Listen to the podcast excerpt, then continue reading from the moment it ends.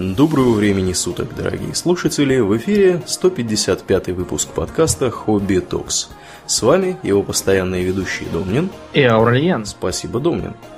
Итак, от спецопераций, наиболее интересных с нашей точки зрения за последние сколько, 50 лет, или больше даже, больше 70, наверное, которую мы затронули в прошлом выпуске, мы переходим к теме несколько смежной, но не менее интересной, я так думаю. Да. О чем мы, Домнин, поговорим сегодня? Мы поговорим про современную броню, так сказать. Угу. Речь идет, разумеется, о персональной броне, то есть о бронежилетах, о шлемах, вообще о средствах броневой защиты личного состава. Силовая броня братства стали, да, но, вот это вот все. На самом деле...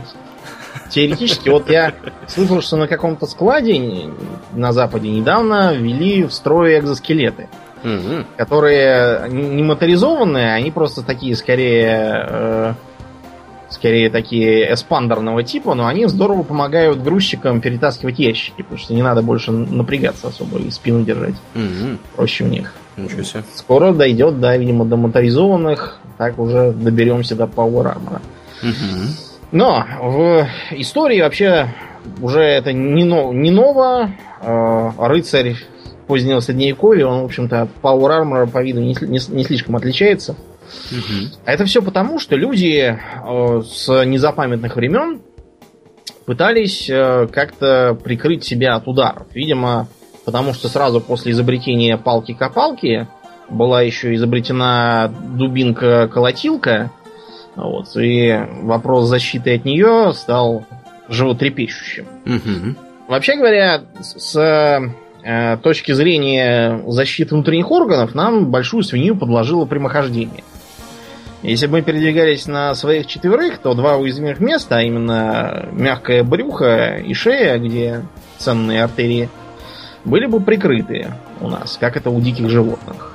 Если посмотреть на какого-нибудь там медведя, допустим, спереди, то увидишь, что, по сути, если вот так вот просветить насквозь рентгена, там сплошная стена костей. А подобраться к нему под брюхо или к шее трудно.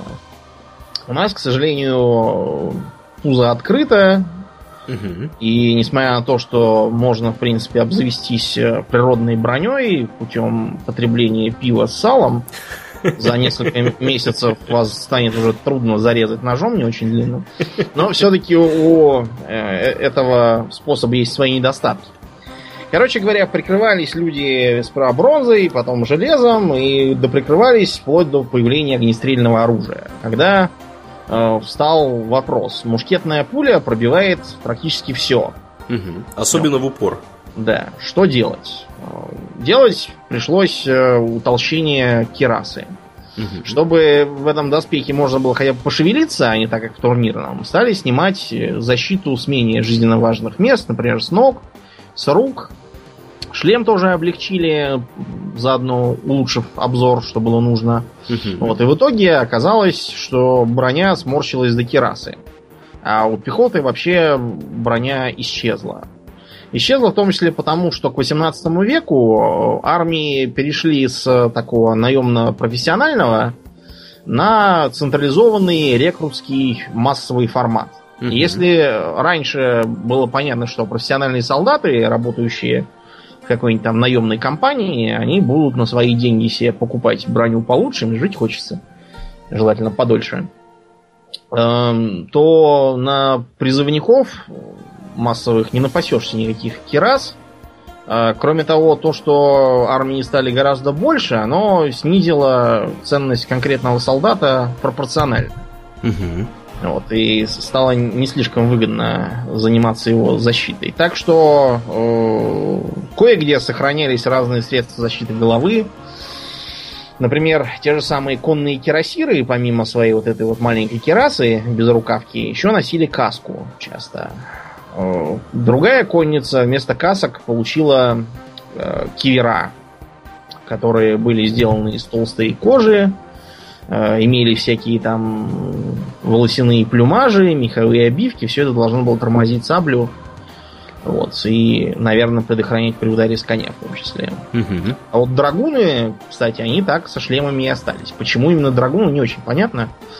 Можете вспомнить, по-моему, в Бородине там упоминались драгуны с конскими хвостами. Речь идет не о том, что у драгунов хвосты выросли, а о том, что у них на шлемах сзади был прицеплен такой плюмаж из конского волоса толстого. Предназначался для того, чтобы при ударе сзади по шее саблей он ее тормозил. Угу. Какие-то такие приспособления пытались и с строевым мушкетером приделать. Например, под форменную треуголку поддевали такой вот черепник. То есть такую металлическую тарелочку. Получалось, что у треуголки есть бронеподкладка. Отпускали длинную косу, в которую предписывалось заплетать шомпол. Во-первых, запасной шомпол не повредит, а во-вторых, опять же, предохранение шеи от сабельного удара сзади любимого кавалерии. Эполеты, вот эти вот все у всяких гусаров и уланов, они были как раз тоже такой защитой для плечей, потом постепенно трансформировались в погоны. Однако к 19 веку все это окончательно выхолостилось, ушло и как-то вообще исчезло. Угу. Потому что, вот я сейчас смотрю на цифры, Домнин, ты вспомнил Бородину, да, и вообще войну 12-го года. Я сейчас смотрю на соотношение сторон, кто участвовал, собственно, в Бородинском сражении. 138 тысяч французов и порядка 120 тысяч русских. То есть, можете себе представить, дорогие друзья, как вооружить и бронировать такое огромное количество народу? Ответ, естественно, никак. То есть, когда у вас русская армия, да, когда у вас огромное количество людей, вы можете их, скажем так, достаточно быстро призвать, поставить под ружье, у вас нету задачи особо большой сохранять этим людям жизнь. То есть, да, это не так важно. Вот. Тем более, что когда армии становятся такого размера, там, как вот, например, как выглядела типичная какая-нибудь война, да, вот, там, я не знаю, 13 века, 14 века, когда вот там англичане с французом... Собирается 1500 рыцарей, при них 3-4 разного сброда. Это еще мощная армия. Да, это очень большая армия, между прочим. Вот. А так могло быть человек 500 вообще. Да, то есть и рыцари, и пехота, и все. Считалось, что... Естественно, все эти люди, как бы на 500 человек еще как-то можно, да, вот наскрести всю эту броню, и шлемы, и керасы, и все такое. Вот. Но и вообще логистика, она с ростом численности начинает в геометрической прогрессии усложняться. Даже такая вроде как важная вещь, как мушкет для мушкетера 18 века, он сплошь и рядом получался не установленного армейского образца, а либо результатом какой-то переделки или модернизации старой там стрелецкой еще пищали, с которой надо стрелять, подкладывая ваты на грудь, чтобы не отбило легкие. Или какие-нибудь отнятые, похоже, что у польских повстанцев или у янычаров ружья, из которых лошадь не застрелишь, и непонятно, что делать с кавалерией. В общем, получалась там такая пестрая очень картина. Если такое с оружием, то вы можете представить, какой бы геморрой был с броней. Ну и помимо этого, техническая проблема. Вот, скажем, в наполеоновскую эпоху, когда уже была неплохая металлургия, типичная кераса простреливалась из практически любого ружья на дистанции что-то около, меньше 150 метров прострелит. Из пистолета она прострелилась, конечно, с 40 метров, но все равно радости мало. Более качественные из ружья пробивались только со 115 метров, но все равно 115 метров это далеко. И тратить большие деньги на качественные керасы, которые, в общем-то, все равно не спасут. Да, и тем более они весят, черти сколько. Да. Если вы бежите в атаку в такой керасе, там, вас просто как ежа, нашпигуют свинцом, и толку от этого не будет никакого. При этом, когда наполеоновские кирасиры убегали из России, они первым делом свои кирасы побросали. Так что ходили... Лежать без них быстрее. Да, ходили по дворам и говорили «шерами», от чего пошло слово «шаромыжник». Вот, они уже без всяких кирас. В общем, в 19 веке всему этому мешала еще другая проблема. Я, когда был маленький, еще в школе, читал какую-то американский рассказ, не помню, как назывался, но там речь шла про гражданскую войну в США. И говорилось там о некоем офицере, который просто вот был самоубийственно не то чтобы беспечным, а каким-то странно бесстрашным. То есть он не прятался от обстрела, даже не пытался ничего там, не пригнуться, не лечь, не за дерево спрятаться. И кончилось, конечно, тем, что его убили. Угу. Оказалось, что это его возлюбленная ему предписывала быть храбрым и выговаривала ему, что якобы там какой-то другой офицер в письме упоминал, что вот этот вот чувак, он прятался за дерево там под обстрелом. И типа, ах, там, мне так трудно было бы перенести трусость моего избранника. Такое, в общем, бесчестие, да, порушилось на мою голову. Главный герой, да, ее за это как-то не оценил, но факт остается фактом. Вот считалось почему-то, что необходимо маршировать стройными колоннами, и пофигу, что вас картечью обстреливают. Да-да-да, и надо заметить, что считалось так вплоть до начала Первой мировой войны. То есть все до начала Первой мировой войны стройными колоннами как раз маршировали, но Первая мировая война отличалась выгодно, в кавычках, от предыдущих тем, что наконец-то широко стали использовать пулеметы. Да. Вот. И внезапно оказалось, что стройными колоннами маршировать под пулеметы — это затея весьма сомнительная. Хотя можно маршировать сразу в морг. В начале войны именно так и маршировали. Вот. Но потом как бы быстро было понято, что не надо этим заниматься, и все стали рыть окопы. Вот. Да. Поскольку от пулеметов никак нельзя защититься иным образом. При этом, кстати, вплоть до конца 19 века сохранялась эта вот характерная цветовая схема для войск. Еще во время англо-бурской войны, когда уже как бы и пулеметы даже появились просто у британцев, да. Они продолжали ходить в красных мундирах с белыми подкладками и белыми штанишками, за что их все дразнили кто лобстерами, кто омарами. Ну, знаете, да, раков варишь, они изнутри белые, а снаружи красные. Вот. Потом, к счастью, вложила ума генералам количество потерь, так что все переоделись во всякие там оливковые, хаки, другие цвета. У нас, например, в стране даже летнюю белую форму просто умышленно пачкали пылью, чтобы она меньше отсвечивала. Так вот, тем не менее, к второй половине 19 века народ стал задумываться о том, что револьверы теперь у каждого второго, а пулю получить можно без всякой войны. И поэтому стали пытаться по-разному с этим бороться. Вот, например, еще в 1862 году появилась реклама в газетах какого-то мастера Эллиота, который в Нью-Йорке продавал пуленепробиваемые жилеты. Вот, видимо, название Bulletproof Vest, оно как раз тогда и появилось. Может, конечно, оно было и раньше, но вот в современном смысле именно такое. Выглядел он как такой жилет на пуговицах. Предполагалось, что от пуль должен предохранять на расстоянии в 5 метров, а от винтовок на расстоянии в 200 метров. И предлагалось его покупать офицерам и не только офицерам. Почему такая разница между пистолетами и винтовками? А потому что тогдашние...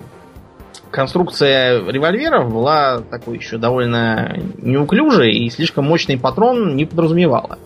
Значит, она могла заесть. Вот поэтому, когда в вестернах показывают вот опрокидывание столов и перестреливаются из этих столов, причем пули вязнут в столешнице, это не глупость. Тогдашние кольты, они даже и табурет не могли бы прострелить путем. А вот когда в современных фильмах кто-то начинает опрокидывать столы и рассчитывать, что из автомата Калашникова их не прострелишь, вот это странно, конечно. В общем, тогда прогрессу в распространении этих жилетов помешало даже не только то, что он от винтовок не спасал, а то, что его в армии прозвали «жилетом труса». Какой-то американский полковник даже писал своей жене, что такой хотел себе завести, но постыдился. Потому что в полку он бы тогда прославился как трус. Да, на самом деле, трус. Да, зачем жить? Надо сразу застрелиться, и будешь не трус. Честь, она дороже жизни, Домнин. Да.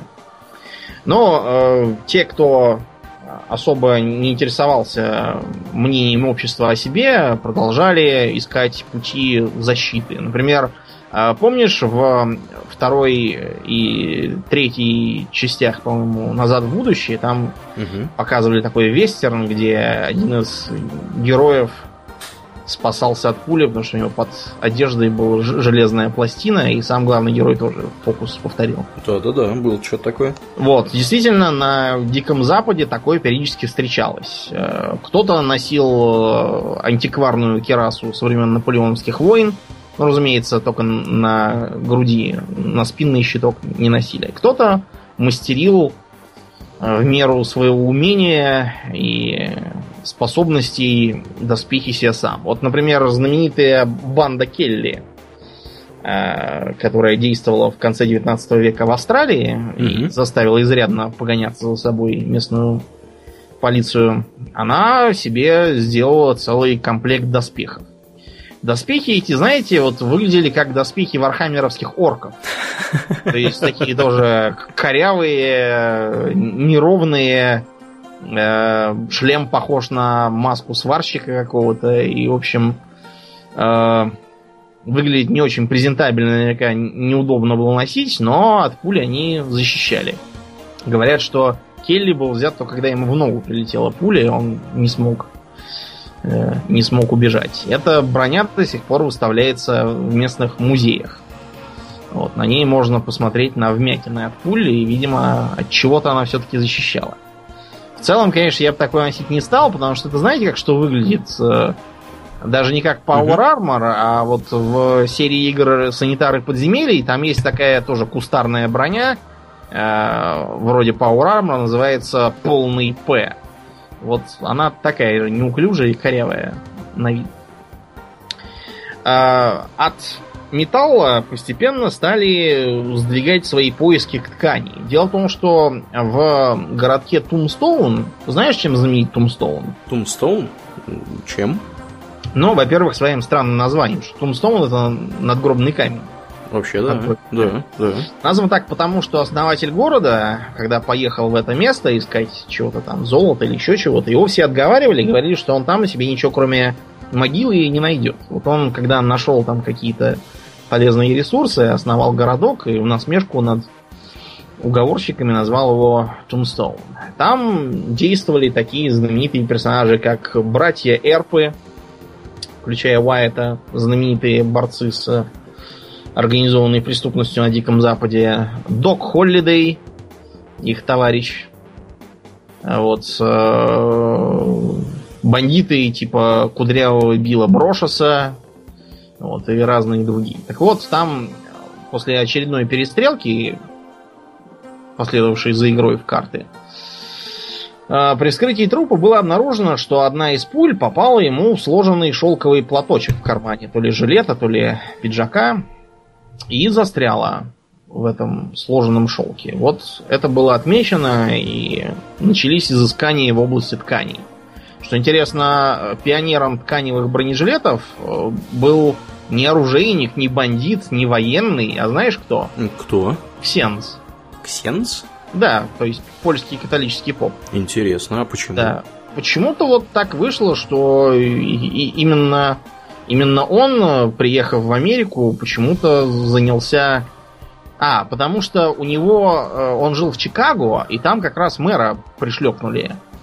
Пришлепнули по той же самой схеме, что и того американского президента, которого грохнул какой-то дурачок, хотевший получить должность и не получивший ее после избрания. Но вот этот пастор так заинтересовался событием, что решил найти какой-нибудь способ борьбы. Вот он в сотрудничестве с некоторыми другими специалистами создал такой вот многослойный шелк, который мог амортизировать пистолетные пули, продавал их, показывал на улицах, там демонстрировал, что в него стреляют из пистолета, а он ничего, не умирает. Правда, получалось довольно дорого. Вот тот жилет, про который мы сказали в самом начале, стоил всего $5. Но он не помогал. А новый этот стоил $800. Ух ты. Да. Это немало. Цена царская. Кстати, поэтому жилеты Зеглина этого, они покупались всякими коронованными особами, да. В том числе, кстати, Францем Фердинандом вроде как. Да. Когда его пуля попала в шею, жилет ему не пригодился. Да. Не пригодился. Что прискорбно. Да, значит, тут подступала уже Первая мировая война. Еще в ходе русско-японской войны возникла идея сделать такие вот противопульные кирасы для пехотинцев. Предлагались также идеи с противопульными щитами, в том числе такими, которые на колесиках надо толкать перед собой. Идея, видимо, была воспринята от тогдашних пулеметов. Но вы представите себе, как выглядит классический пулемет «Максим». Угу. В отличие от современных пулеметов, у него такой здоровый щит, предохраняющий его от пуль, который сейчас есть только у артиллерии всякой противотанковой. Тогда считалось, что защищенность, она стоит тяжести, громоздкости и заметности. Современные пулеметы, наоборот, считают, что лучше быть малозаметным, и именно это его лучшая защита, но тогда было вот так вот. В общем, попробовали сделать такие же щиты, только без пулемета, чтобы их перед собой катить и из-за них стрелять. Получилось не очень удобно, поэтому и идею поначалу забросили. Правда, забросили ненадолго, потому что уже после войны попробовали изобрести нечто типа первого пистолета-пулемета. Выглядел он следующим образом. Такой щит, в него встроены два маленьких пистолетика-пулеметика, его надо обеими руками держать, идти вперед и поливать врага огнем из-за этого. То есть, если у тебя повреждена рука, то ты уже не можешь нести. Да. Но идея все равно не пошла в массы, но пример как бы показательный. В общем, щиты тогда предлагались разные. Овальные, прямоугольные. Помогало все это слабо, потому что от пулеметного огня щитом таких размеров, как там предлагали, закрываться глупо. Вот, а от винтовочного там не поймешь, с какой стороны тебе пуля прилетит. Кирасы тоже получались очень тяжелыми, громоздкими, недешевыми в том числе. Так что на вооружение войск массово их поставлять не стали. Вместо этого часто разрешалось полиции и разным там курьерам, которые с важными документами или деньгами перемещаются. Вот, они их иногда использовали. Тогда же стали появляться первые противосколочные жилеты. Они предназначались для важных чиновников, которым могла угрожать бомба от террористов. Бомбы-то были в основном осколочно-фугасные, поэтому такая защита бы помогла. Полиция в разных странах это даже использовала определенное время, но к Первой мировой войне массового использования вот этих противопульных кирас мы так и не увидели. Можно найти довольно много фотографий, на которых маршируют солдаты в таких, или, например, сидят в окопах, причем надев эти кирасы не на грудь, как предполагалось, а себе на спину. Вот, например, немцы разработали такой инфантерий-панцер к 1917 году. Выглядит, похоже, знаешь, на что? На что? Угу. Вот эти вот доспехи всяких гоплитов из Древней Греции. Ух ты! Да, примерно такие.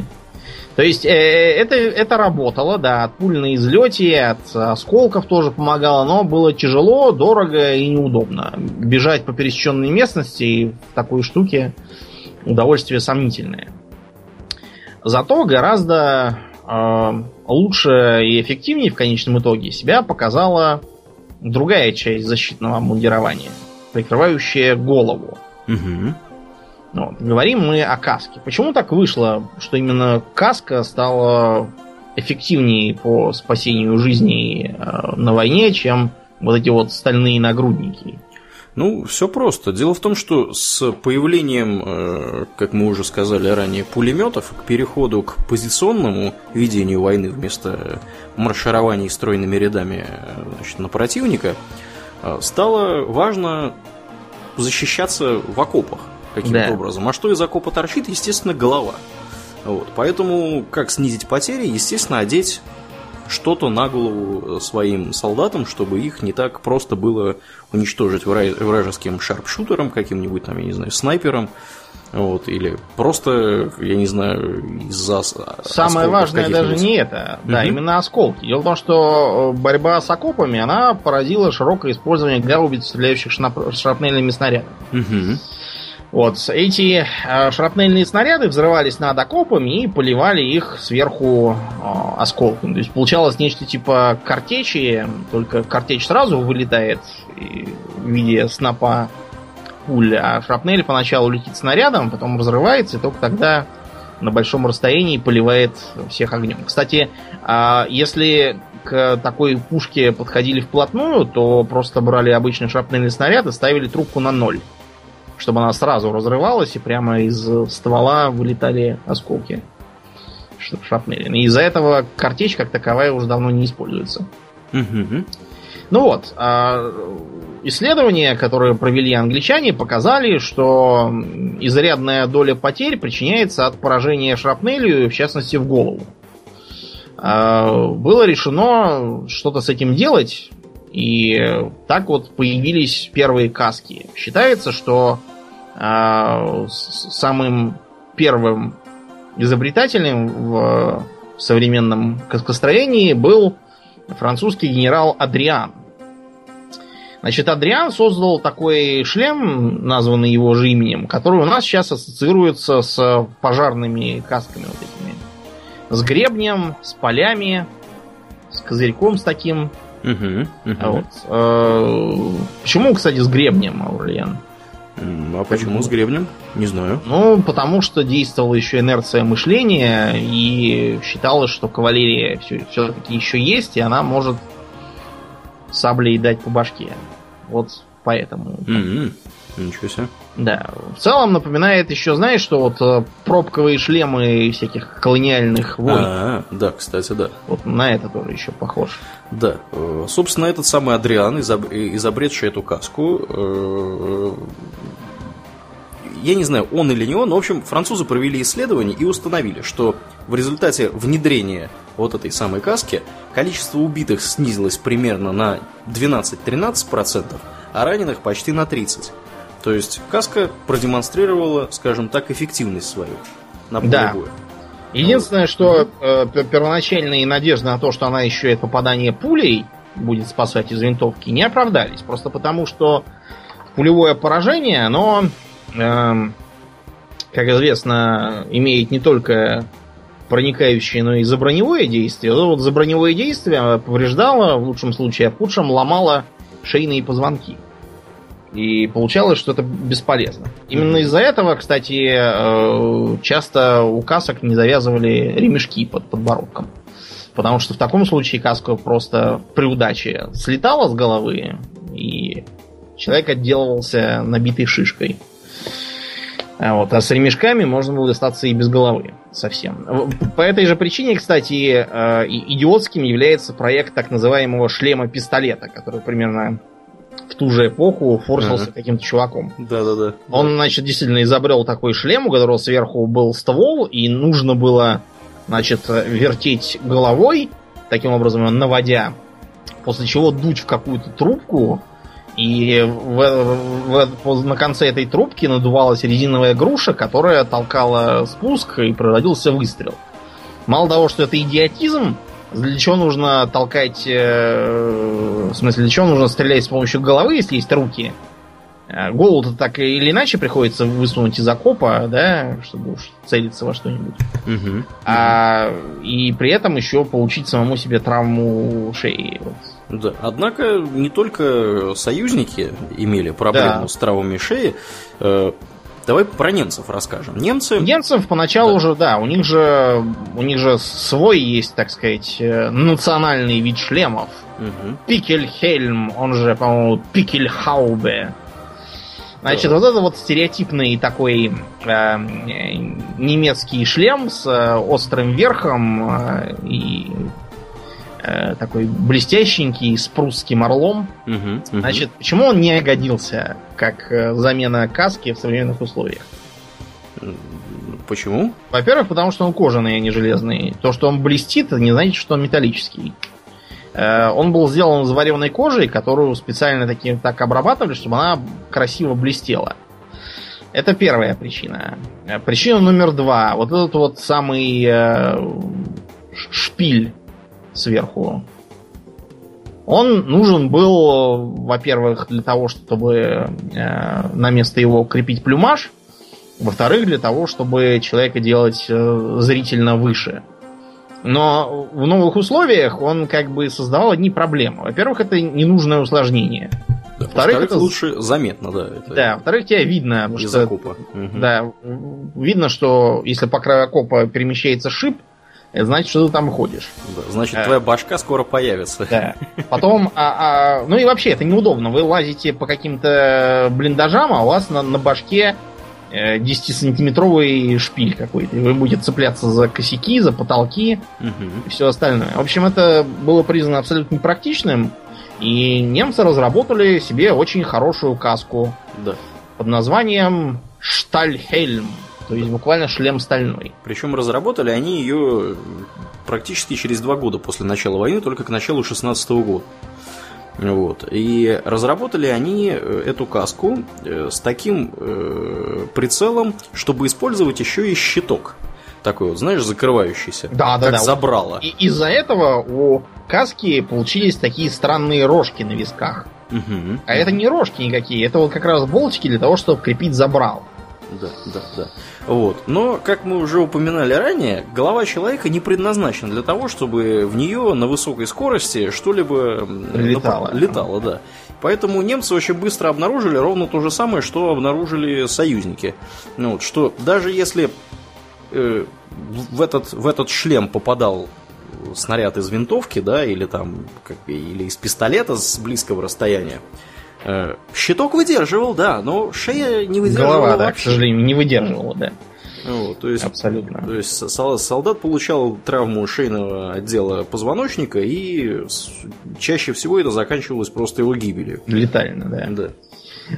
Тем не менее, хотя у каски были еще проблемы, вот, например, эти самые рожки, они еще предназначались для вентиляции. Но это вентиляция летом хорошо, а зимой, как оказалось, голова мерзнет. Угу. Поэтому их тут же приходилось залеплять чем-нибудь. Тем не менее, каска как-то вот прижилась, и даже союз немецких фронтовиков после войны, он так и назывался «Стальной шлем». Угу. Более того, «Стальной шлем» был, ну... с незначительными доработками, использованы во Второй мировой войне немцами.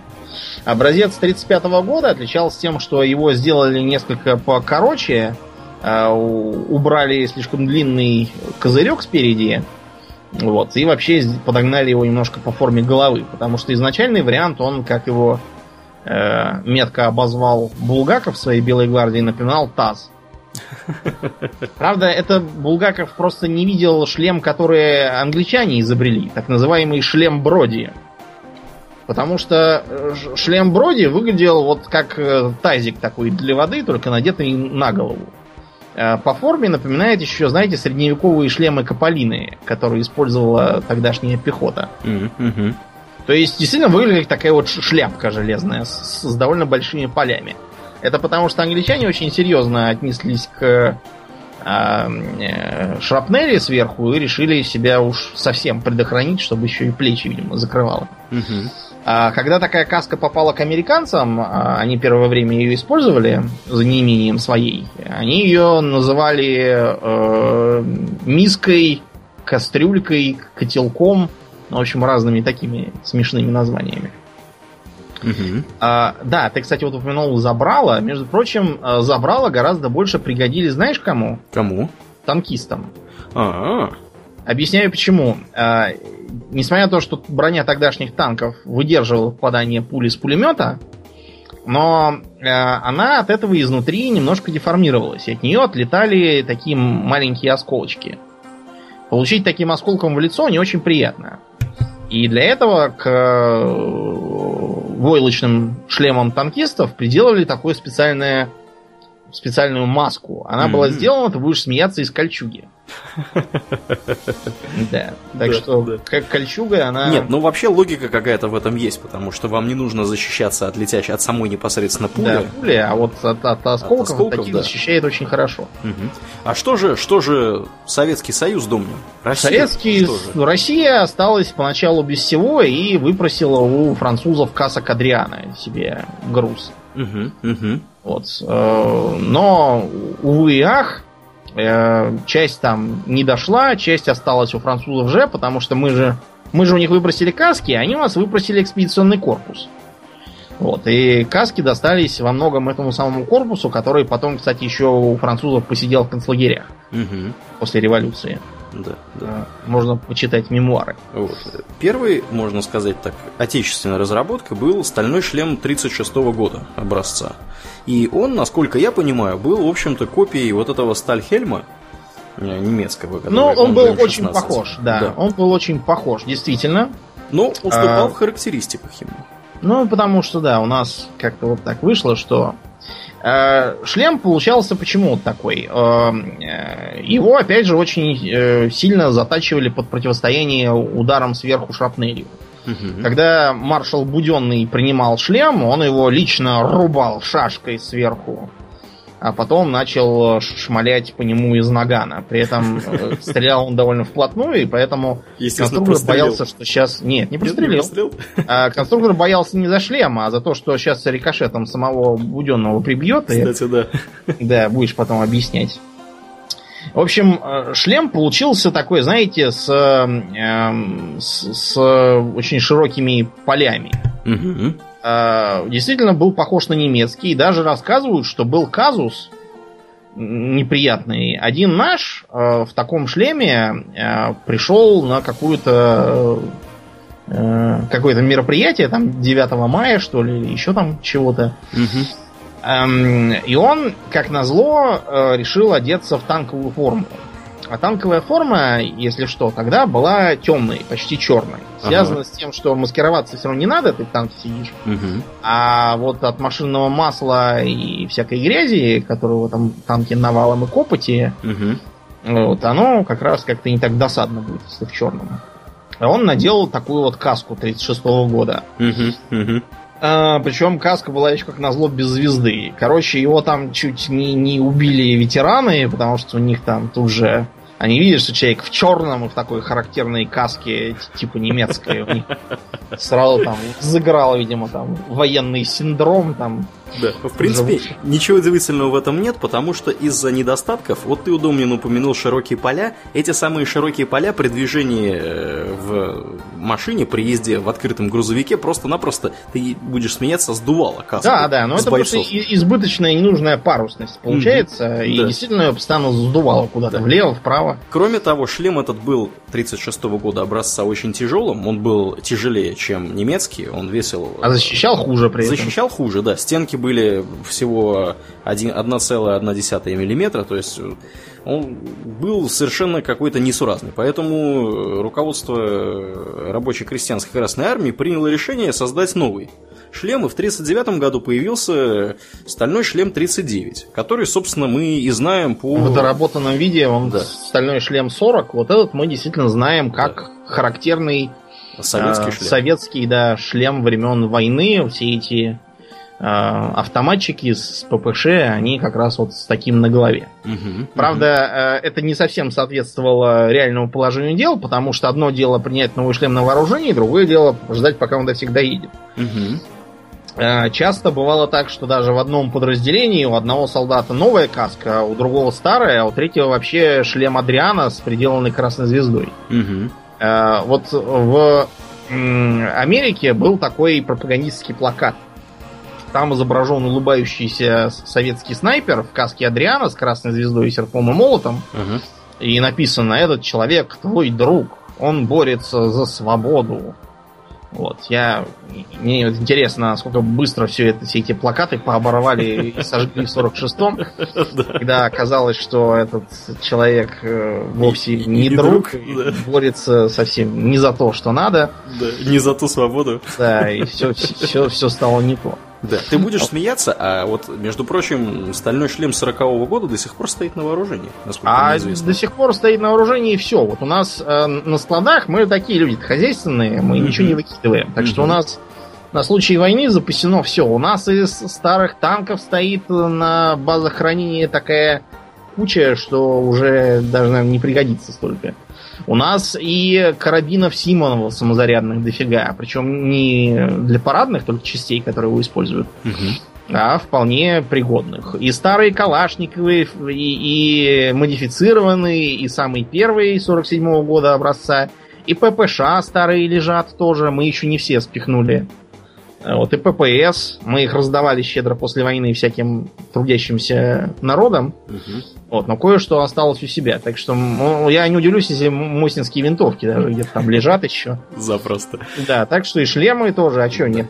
Наши слушатели могут прийти в негодование. Как же так, да? Мы храним такое старье, и оно как бы уже морально устарело. На самом деле все не так плохо. С теми же танками, в частности. Я не знаю насчет ППШ, но вот по поводу танков могу сказать следующее. Дело в том, что танки — это очень, скажем так,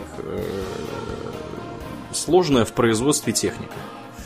И современное танкостроение, оно как бы занятие очень непростое. И суть хранения танков сводится к тому, что танки можно модернизировать. Да. Если мы возьмем, например, Израиль, да, армию Израиля, они тоже ничего не выкидывают, даже вражеское. Они проводят глубокую модернизацию своей бронетехники, и у них вот эта вот техника, которая у них там есть, там, я не знаю, чуть ли... Какие у них там были танки? У них, мне кажется, американские были...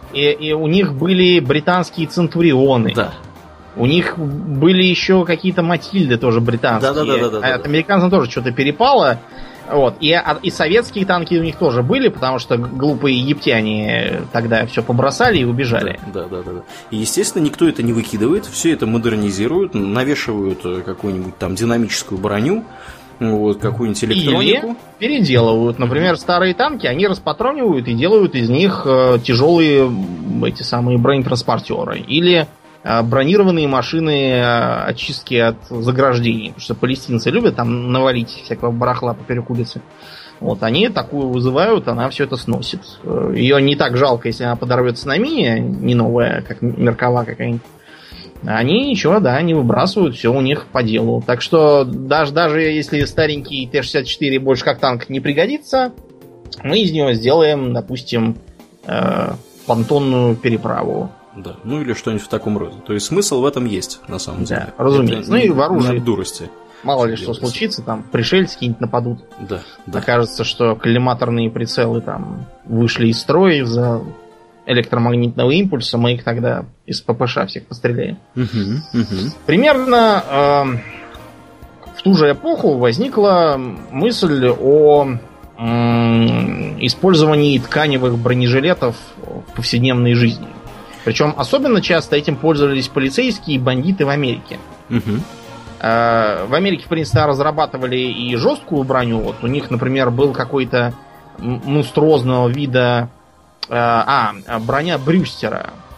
Броня Брюстера выглядит, знаете, как кто? Как злые роботы из ужастиков 30-х годов. То есть такая ходячая металлическая цистерна, из которой торчат руки, ноги и глаза такие в прорези. Вот, и ружье в руках. В общем, выглядело это очень потешно, и, разумеется, использовать это было нереально. Ну, потому что кто будет ходить в железном гробу каком-то, надетом на голову тебе? А вот полицейские бандиты, они стали использовать всякие подкладки для пальто и шинелей. Вот, например, полицейским впаривали такие специальные кители с толстой подкладкой из новоизобретенных синтетических тканей. Потому что появились, например, такие приятные вещи, как нейлон. Ты знаешь, кстати, почему нейлон так странно называется? Нью-Йорк и Лондон. Изобретатели были. Абсолютно верно. Это совместная разработка. Вот на основе разных синтетических тканей такие и делались. Бандиты себе тоже заказывали двубортные пальто с подкладкой, потому что основным оружием у бандитов было что? Пистолеты и револьверы. дробовики, которые тоже не предназначены на пробивание чего бы то ни было, и пистолет-пулемет Томпсона, опять же, с пистолетным боеприпасом. Ко всем этим укрепленным кителям и пальто приписывалось, что он выдерживает попадание пули 45-го калибра револьверной. Но понятно, на какой пистолет-пулемет рассчитано. Вот. Тогда, кстати говоря, чтобы все это укрепить, впервые решили вернуться к такой древней вещи, как бригантина. Только не той, которая поднимает паруса, а другой, которую носили пехотинцы и ранние рыцари. То есть это, по сути, прообраз бронежилета. Бригантина выглядела как такая жилетка или рубашка, у которой вместо набивки вставлены в квадратные кармашки металлические пластинки. Ну, такая стеганая, да, или прошитая. Да. Вот, и в ней, да, много металлических пластинок квадратных. Принцип такой же, как у современного бронежилета. Угу. Почему да, впервые, именно пластинки? Да, впервые она, собственно, появилась где-то в начале, я так понимаю, Средневековья, и связано это было с тем, что после того, как Римская империя благополучно развалилась, и в Европе разучились ковать, вообще говоря, кирасу, которые римские товарищи пользовались. Собственно, это было лучшее, на что можно было рассчитывать, не считая кольчуги. Да. Вот. А да. Почему он был лучше, чем кольчуга? Потому что пластинки рассеивают энергию удара. И вот именно и за счет рассеивания энергии удара к ним обратились и современные бронники. Ну да, да. К слову о кольчуге, вот я вспомнил, надо было рассказать раньше немножко. Есть целая школа мысли у нас, которая доказывает, что подлый Дантес, который грохнул Пушкина, так. Он еще и жульничал. В кольчуге пришел? Что, да, что он якобы там посылал кого-то или сам ездил в какую-то там в какой-то район, где раньше жили бронники, якобы он там себе спрятал кирасу там или кольчугу какую-то под свой мундир, а вот что якобы пуля Пушкина стрикошетила от пуговицы, это все он соврал. В общем, действительно есть такие, они даже книги пишут, но считается, что это чепуха. Хотелось бы мне поглядеть, как кольчуга может защитить от пули. Ну, от пули может, вот зато от отбитых кишок она вряд ли. Нет, кольчуга, как бы суть кольчуги, как известно, в чем? В том, что это плетеная из кругляшков, да, в Европе это были такие кольца. Азиаты придумали немножко другую систему. У них там такие, знаешь, треугольные штуки использовались, типа звездочки, например, в Китае. Они насмотрелись на... По-моему, они, кстати, на монголов насмотрелись в этом плане. И они придумали вот такой вот в виде иероглифа шань, который гора. Вот. Такая вот хреновина, она как-то там хитро заплетается, и получается кольчуга не хуже европейской, только немножко другая у нее структура. То есть она выглядит не как колечки, а как такие вот треугольнички. Вот. Но при всем при этом от колющего оружия кольчуга всегда защищала очень плохо. Да. По сути, пуля — это то же самое колющее оружие. Бригантины, по сути, именно от колющего оружия это и носили. Да. Вот. Ну, собственно, да. Вот мы к этому и вернулись опять. Да. Ну, я так понимаю, что одним из первых примеров был английский бронежилет, который Dayfield Day Shield Body Armor. Да, он самый, действительно. Потому что это предложили еще...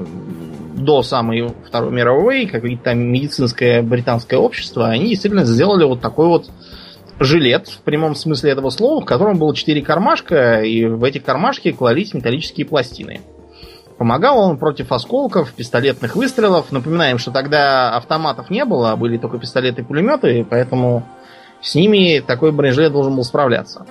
Он был довольно удобным, в отличие от этих монструозных кастрюльных костюмчиков раннего времени. Кроме того, появились особые жилеты мягкого типа, то есть без вставок, для экипажей самолетов. Так называемые флаг-джекеты. Нужно это было потому, что основным средством борьбы с самолетами противника тогда была зенитная артиллерия, которая стреляла осколочными боеприпасами. Вот. И от того, чтобы тебя не посекло осколками или пулеметными пулями, пока ты от вражеских истребителей уходишь. Вот были придуманы такие жилеты. Опять же, не от самих пуль, я имею в виду, а от осколков, которые обшивка самолета будет давать при попадании в нее. Вот. такие себя тоже хорошо зарекомендовали. Но в целом во Второй мировой войне бронежилеты, как вот в современном понимании, не использовались. Зато прославились, наверное, прославилась последняя итерация жесткого доспеха. Это стальной нагрудник образца 42-го года. Изобретенный, как известно, в Советском Союзе. Да. Нагрудник этот применялся в основном бойцами так называемых штурмовых инженерно-саперных бригад. И, по сути, это, я так понимаю, что это такие были штормтруперы.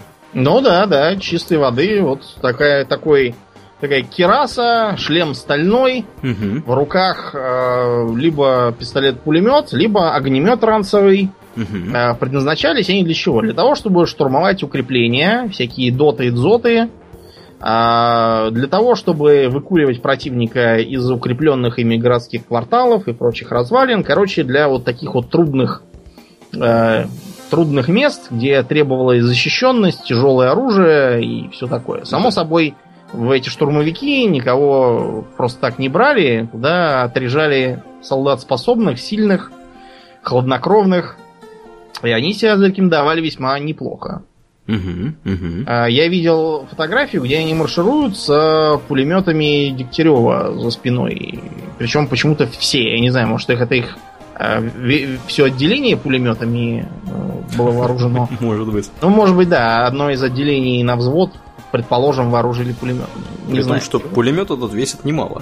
Да, прямо. Да. Ну, огнемет тоже, в общем, нелегкий. Да. Короче, это сам нагрудник-то 3,5 кило примерно весил. В зависимости от размера. Их, по-моему, там 4 размера, что ли, у них было. Или что-то в таком духе.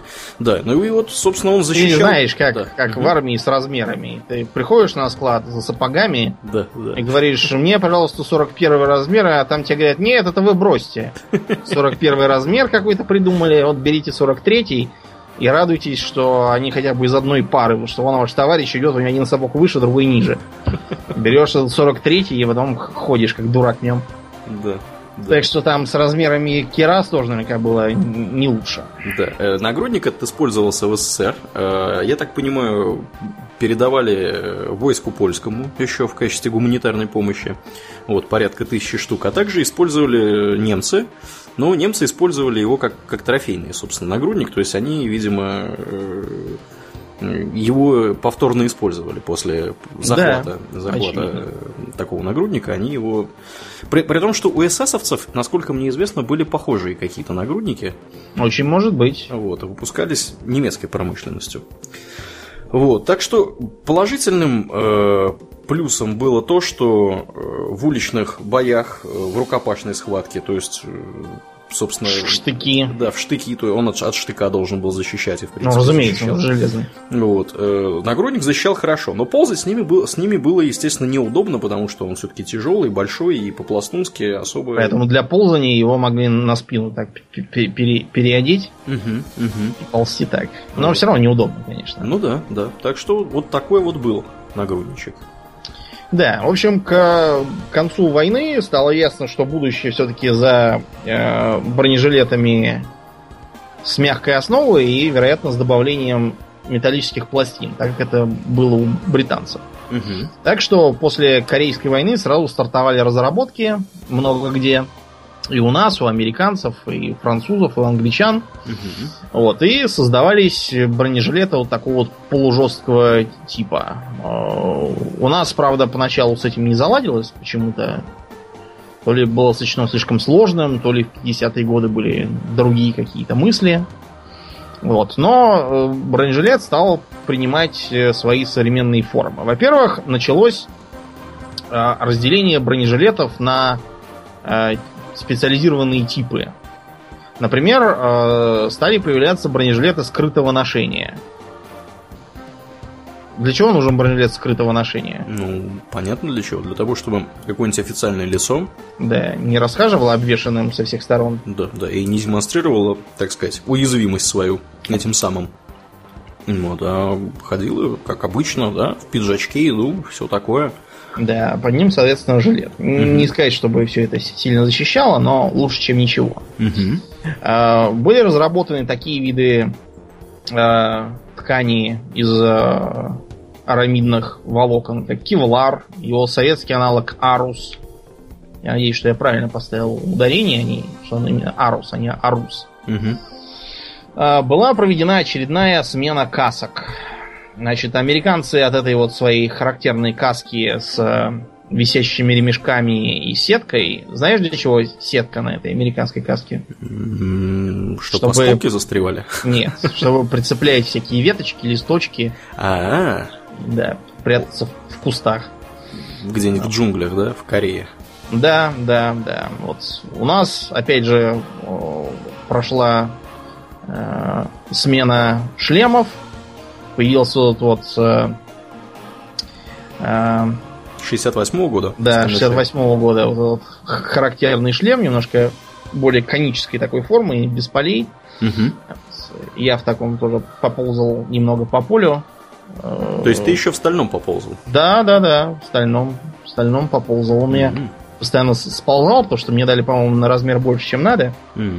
Вот. Я, кстати, такой фокус проделал с противогазом. Я специально брал немножко побольше, чем требовалось, но только узкий.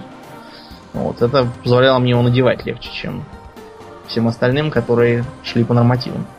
Вот. А да, я в такой вот поползал, там какая-то была... Мне достался какой-то плохой шлем без нормальной подкладки, я поэтому под него фуражку надевал козырьком назад. Неудобно, но надо. Потому что там, знаешь, много чего может случиться. Там был такой эксцесс. Какой-то контуженный гражданин был в первой роте. Он как бы и вообще считался за странного, а там вообще постоянно чудил. Например, он на стрельбах умудрился улечься поперек всех остальных. А зачем? Я не знаю, зачем. Он чего-то не понял, и поэтому он улегся так, чтобы стрелять, видимо, сквозь них. Прямо, и его просто там ногами били за это, чтобы он лег нормально. Так что да, шлем все-таки он как-то добавляет уверенности. И вот сложился такой современный армейский бронежилет. Значит, чем он отличается? Во-первых, это бронежилет комбинированный, он сделан из кевлара или другой синтетической ткани. Во-вторых, в нем обязательно есть карманы для броневых пластин. Поначалу пластины были стальные, потом перешли на титановые, сейчас и всякой там керамики тоже делают пластины. У него есть крепление для подсумков, для разного там другого. Вот современный вот этот американский бронежилет, он на вид такой поперечно-полосатый. Я думаю, многие видели, что он такой в горизонтальную полосочку. Эти полосочки — это как раз крепление для подсумков и всякого такого. У меня сбоку висел такой карман типа кобуры, в котором я запасной магазин положил. Ну как, запасной, он был пустой, это просто как бы для нормы, но карман все-таки... Да. Патроны все выкинул, а магазин положил. Да чтобы нет, полегче было бежать. Нас про патроны как раз, кстати, инструктировали, что мы там не вздумали ничего утащить с собой. Да, какие-то там статьи нам зачитывали про... Да, с патронами все строго. Про это, да, что там все строго, все такое. Поэтому я ничего не утащил с собой. У меня, в конце концов, дома и так полным-полно гильз от Калашникова, потому что покойник дедушка Лёва, он меня таскал на 9 мая к памятнику упавшим, где его отец лежал. Вот, и, ну, не лежал, в смысле, был упомянут как павший в боях за деревню там или еще где-то. И туда приходили солдаты из ближайшей воинской части, стреляли. Дедушка Лёва еще каждый раз требовал, чтобы они нам тоже дали выстрелить по паре раз. Мы тогда были маленькие, поэтому нас приходилось держать при этом, иначе мы на пол упали. Но зато гильзы мы собирали и с собой уносили. У меня где-то там лежат. Я, по-моему, их тебе даже показывал во времена ООН. Ты уже не помнишь. Не, помню. Было такое, да. Да, лежали. Значит, потом появились... бронежилеты особые, например, для саперов, закрывающие все тело. И, наконец, сложилась нормальная классификация по классам защиты. Да, вот это, кстати, для меня всегда было загадкой. Может быть, как-то поясним? Ну, значит, давай смотреть. Вообще, основной класс бронежилета по ГОСТу должна определять плита, которая в нем содержится. То есть, по сути дела, класс он только вот для той поверхности, которая этой плитой прикрыта. Какое-нибудь там плечо Он не прикрывает так сильно. В общем, первый класс должен защищать... Это старый ГОСТ, сейчас есть более новые, потому что появились новые пистолеты. Защищать от пуль типа Макарова или Нагана. Второй — это от пуль посерьезнее, из Токарева. Просто потому что у... не помню уж там почему, но у Токарев почему-то считался опаснее в этом смысле. Хотя у него и калибр меньше, и все остальное. Там какой-то, видимо, есть тонкий момент, которого я не понимаю. Кроме того, этот же класс должен защищать от попадания дроби из дробовика. Третий класс защищает от автоматов Калашникова. Как под 5.45 новый патрон, так и от старых 7.62 мм. Угу. Вот. Четвертый класс от калаша с стальным термоупрочненным сердечником, то есть от бронебойного патрона, проще говоря. Пятый класс должен защищать от снайперской винтовки Драгунова. Вот. Шестой класс от нее же, но только с бронебойным патроном. Вот предполагается, что этого будет достаточно, чтобы солдат даже от снайперской винтовки не убился. Но я не случайно сказал про то, что класс определяется именно толщиной пластины. Несколько лет назад был случай, когда два прапорщика из хулиганских побуждений взяли по два пистолета, в смысле по пистолету Макарова, нарядились в бронежилеты 6-го класса защиты и стали стреляться. Стрельба кончилась тем, что пуля одного попала чуть выше этой самой плиты и размажила ему легкое. Он властью Божией помре. Что там сделали со вторым, неизвестно, но это такой, знаешь, вот типичный пример дурости бесконтрольных воителей. Они там, я как почитал, чего только не творили. Нам, например, рассказывали тоже, что мы не вздумали дурить и палить неизвестно куда, что жил-да был курсант, который пошел тоже на стрельбу, у него была СВД, и думает, а вот прострелит моя СВД вон ту сосну или не прострелит? И оказалось, что прострелить не только сосну, но и весь сосновый лес, и еще до кучи другого курсанта на другом конце этого леса. Вот какая замечательная винтовка СВД. Да уж. А третий стоял на вышке и решил присесть да поспать. Ну и, в общем, он так поставил автомат на приклад и так на него щекой так прилег, как на дурацких картинках это показывают. Вот. Потом то ли шум какой-то был, то ли еще чего-то. Факт то, что он дернулся и мозги себе и повышил. Так что, в общем... Очень оружие... прекрасные поучительные истории. Да, это не шутки никакие. И рассчитывать, если на вас там где-то бронежилет, хоть 10 класса, что вы неуязвимы, не надо. Это излишнее абсолютно. Изменились и каски. К современной эпохе от стальных шлемов стараются отказываться. В пользу чего, блин? В пользу полимерных материалов. Да, полимерных и тканевых. Они легче и теоретически лучше защищают. Вот. Легкость тем более важна, что в современных условиях к шлему часто крепятся разные дополнительные элементы. Вот, например, многие видели... картинки с американцами, у которых на шлеме закреплен полевой прибор ночного видения.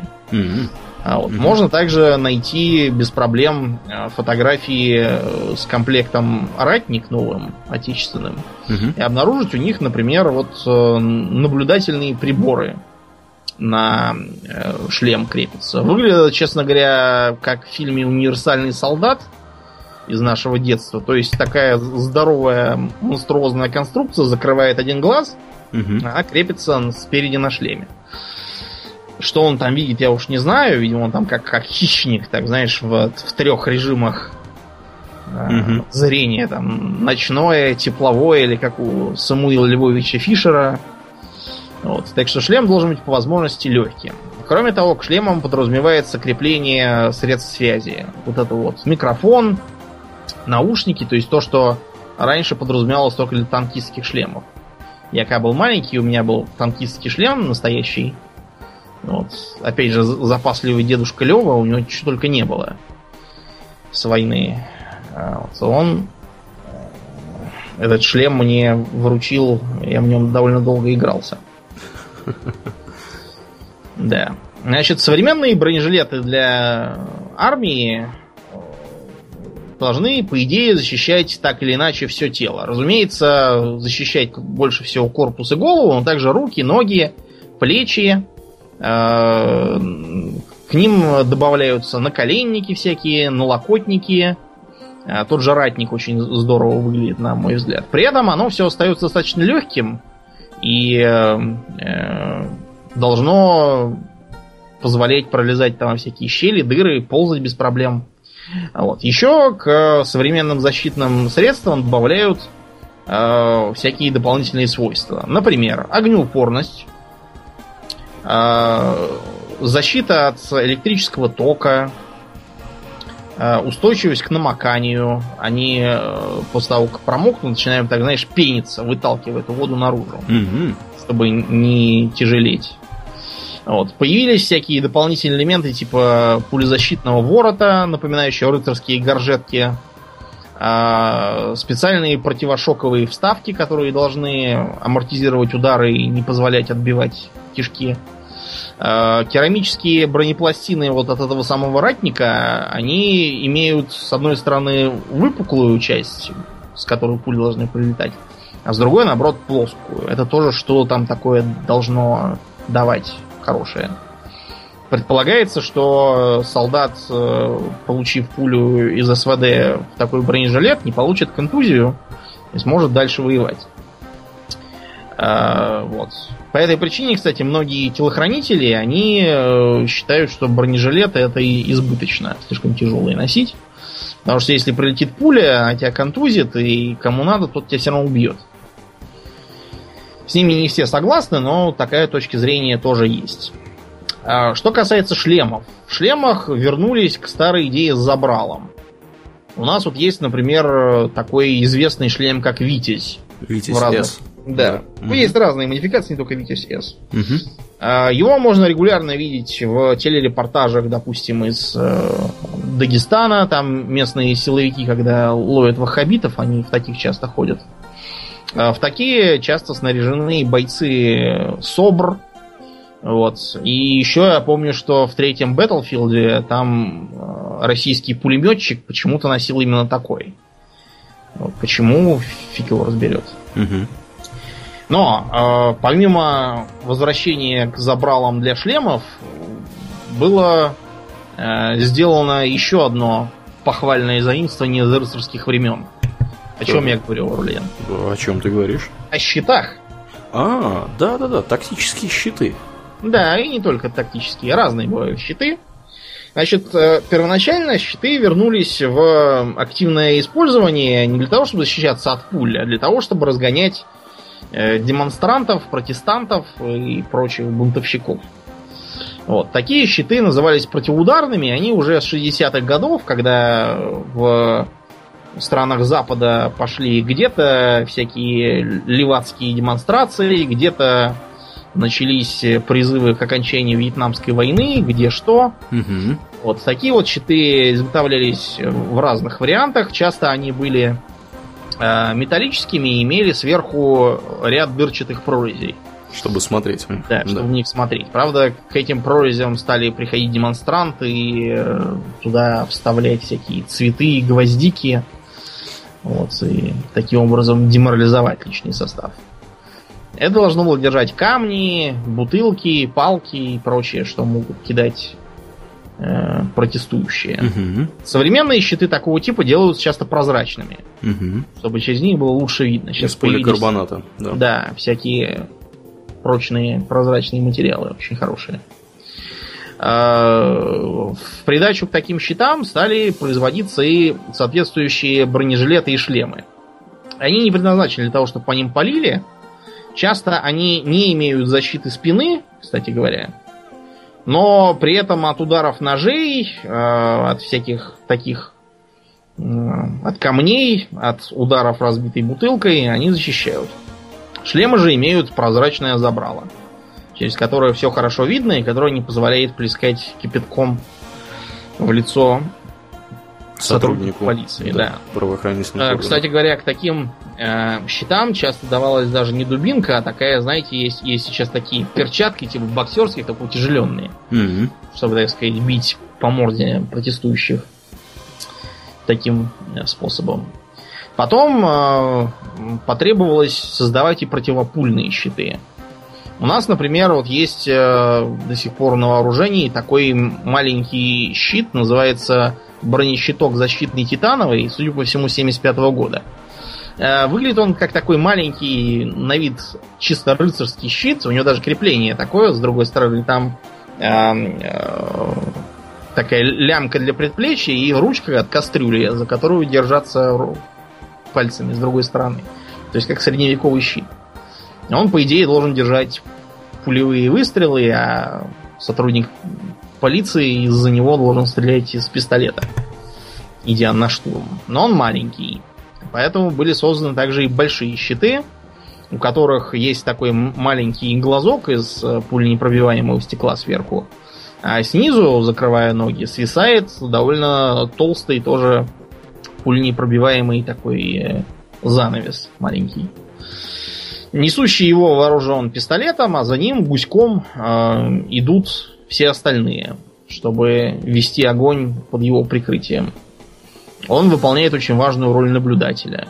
Иногда в современных условиях на такой щит ставится камера, а изображение с этой камеры выводится на мониторчики всем остальным, чтобы они видели то, что видит щитоносец. А есть и тяжелые щиты, которые одному не унести. У американцев, например, есть разные разновидности щитов, которые перемещаются на колесиках.